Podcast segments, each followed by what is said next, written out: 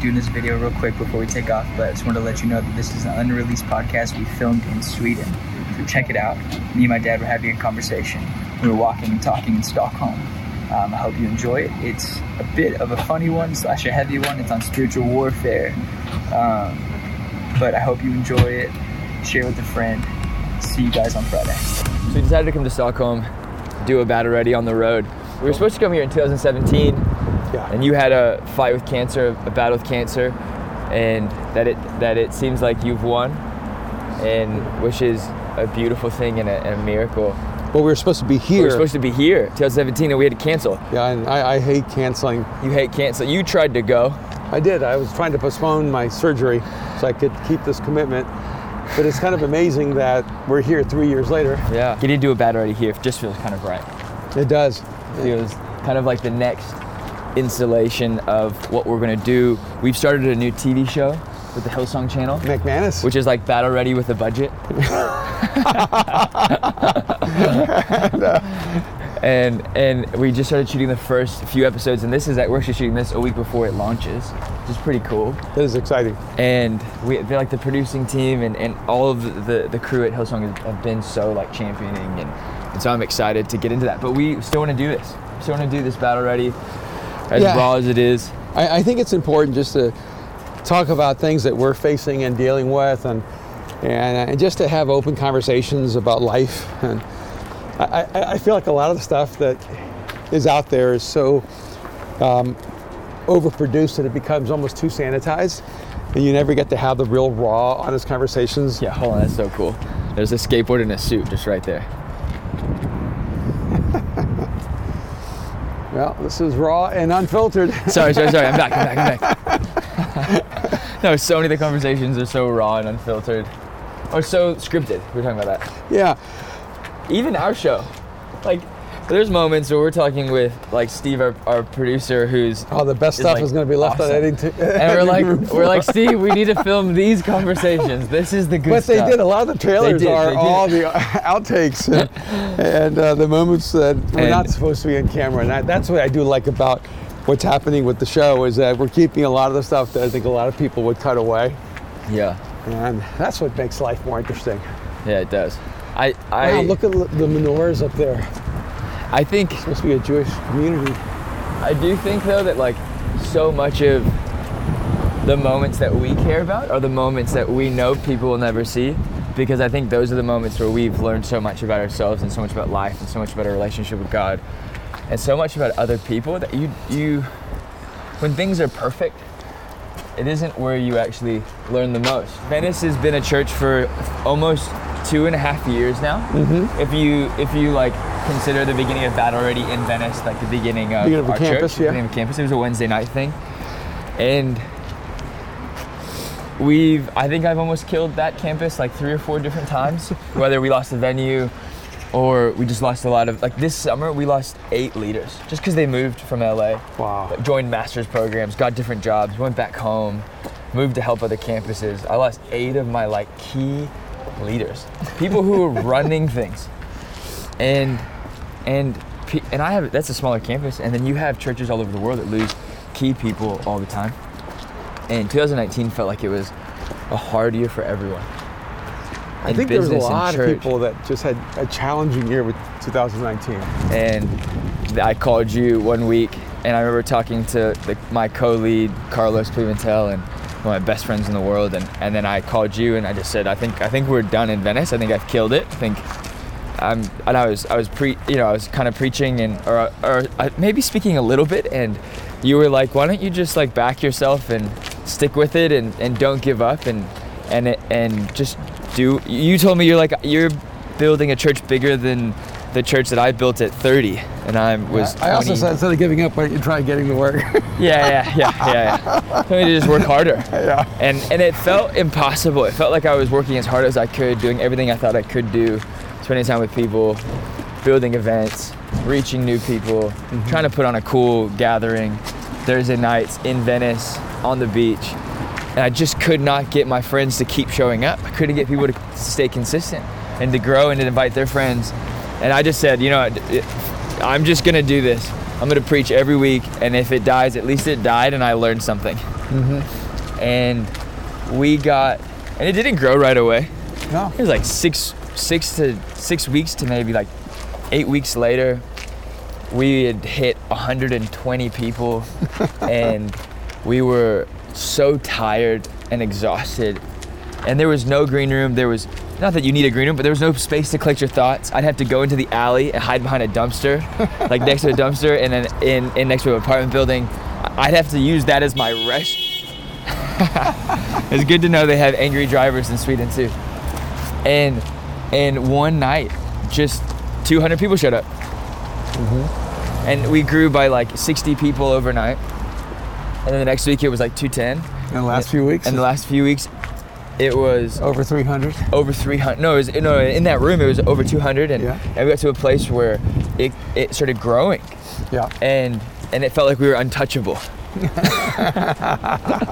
and and it was so funny because we were even though there was life change happening before it just felt like there was so much going on when the people sh- showed up and and maybe that's me being insecure but every time you build something you want people you want people to go you know what i mm-hmm. mean And when I look at it and go, I think a part of the environment you guys were creating was an environment of expectation. People show up when there's expectation, when they feel like there's life here, there's something happening. And if you don't believe that something's going to happen, the people coming aren't going to believe that. yeah If you don't believe there's a future, they're not going to believe there's a future. and I think I was I think I was filling the environment with my insecurities. Yeah, that's the thing. Sometimes we have to be careful because a huge part of leadership is shaping environment, and you cannot hide what's really inside of you. People will feel it. No. And I and I was such a coward. and so afraid. And I think I took it so personally that let's let's walk on this side. And I think it was so I think I took it so personally that, that people weren't showing up because it was my thing. And I realized that like I didn't have that much power over people. And it's not your thing. And it wasn't my thing. and and You're a part of this bigger thing, right? part of You this know, bigger beautiful thing. thing. And I and uh, we talked about it with my team. I was like, this is more your thing than it is my thing. There's more of you than there is me. And if we're gonna do this, we gotta do it together. And if we're gonna fail, we're gonna fail together. And and and something switched, and and we got to a point where it grew so much that we couldn't be in that venue anymore. That's awesome. Which was incredible because there was only one restroom. So right before I had to go to, the, to speak, I'd have to ask a friend to like wait in line in the bathroom line for me to then jump in the bathroom, or run out to the alley and like use the restroom. It was horrible and funny. And I remember the last week. Um, we it's our last week, and I told the team like we're not finding a new venue until I can't see the concrete on the floor anymore. That's right. That's good. And there were chairs in front of me, behind me. The worship team was having to sit on stage, mm-hmm. and it was the most epic feeling. And we were cramming all these people in this little space. And I was in the bathroom, about to go preach, last worship song, and I hear this huge thud. And it is loud. We're in a box, it's loud. I hear this huge thud over the worship. And a woman came in and tried to, to basically like come on stage. And one of the volunteers like, just like sweetly was like oh hey just just wait um, we'll get you a seat right after this song's done. Because it was a bit hectic and the, the rows were filled. And she just instead of being okay with it we we didn't realize she was actually like a kind of crazy and just hit him in the face hit, hit our leader in the face. And he's one of one of our we call him the true pastor of, of Venice. He's one of my main guys. This guy named Marco's Brazilian. And so he gets like clocked in the head. And the sec- and one of our security teams kind of like escorts her outside and we're outside. And we're in this moment where we're completely surrounded by people off the beach. There's like there's, there's homeless people there's transient people just kind of the crazy hippies that live in Venice. And our security team is and this woman are now fighting fighting and and and I remember just feeling how much spiritual warfare there was in this moment. Mm. And I think so oftentimes we forget that we are surrounded by a spiritual environment. Yeah. Surrounded by this environment that we cannot see, that there's there's good and evil, there's light and darkness and and so many people would say that there's you know there's the devil and then and then there's God and I don't really think it's an I don't think the devil is an, uh, uh, a uh, a a qualified uh, villain to be against God. I don't think there's anything as good or It's not as- even, it's, it's not not even. It's Yeah. it's unfair, and God is so much greater. But I do think we let those things in our lives, those, those spiritual atmospheres, dictate us. Yeah. And I remember, and I there was I had we had an intern, a summer intern, who's the son of one of our campus pastors, Joshua, and he stood in front of me as this this guy came up to me and said, "You guys are, you guys are a church," and he was gonna fight me, and I'm about to go preach. We're in the last worship song, and I'm like, the cops are coming. There's 50 people outside. This has become like a mob situation, and and I look at this intern, and he's like tearing up. he's scared, and I'm like, we're about to get jumped right before we go on stage. And you have taught me my whole life that there are things in this world that we cannot explain. Mm-hmm. And can you talk to us a little? I know I've talked for a long time, but can you talk to us a bit about spiritual environments, that this spiritual warfare, that this world that is unseen? Well, I think one of the things that I just want to summarize is, as you led to this particular moment, is that what we do is has this interesting intersection of intense seriousness and um, unrestrained fun. And if you're not having fun, people are going to want to come. But if you're not moving to serious engagement with life change and this dynamic of what would be spiritual warfare. I think there's a combination of things when you're dealing with spiritual warfare. I mean, you're also dealing with the basic issues of of um, of emotional instability in people, of mental health. You have people who are unbalanced, and then you have really the uh, manifestation of evil. That um, if you're going to do the kinds of uh, work that we do, you're going to realize it's an engagement between light and darkness. And it, uh, in the book of Acts, it actually talks about how um, it's the conflict of two kingdoms, how the kingdom of God is actually advancing against the kingdom of darkness. If you're going to take this seriously and help people come to know Jesus, you're going to violate the darkness. Every time you set someone free, you've released someone from captivity, from a bondage.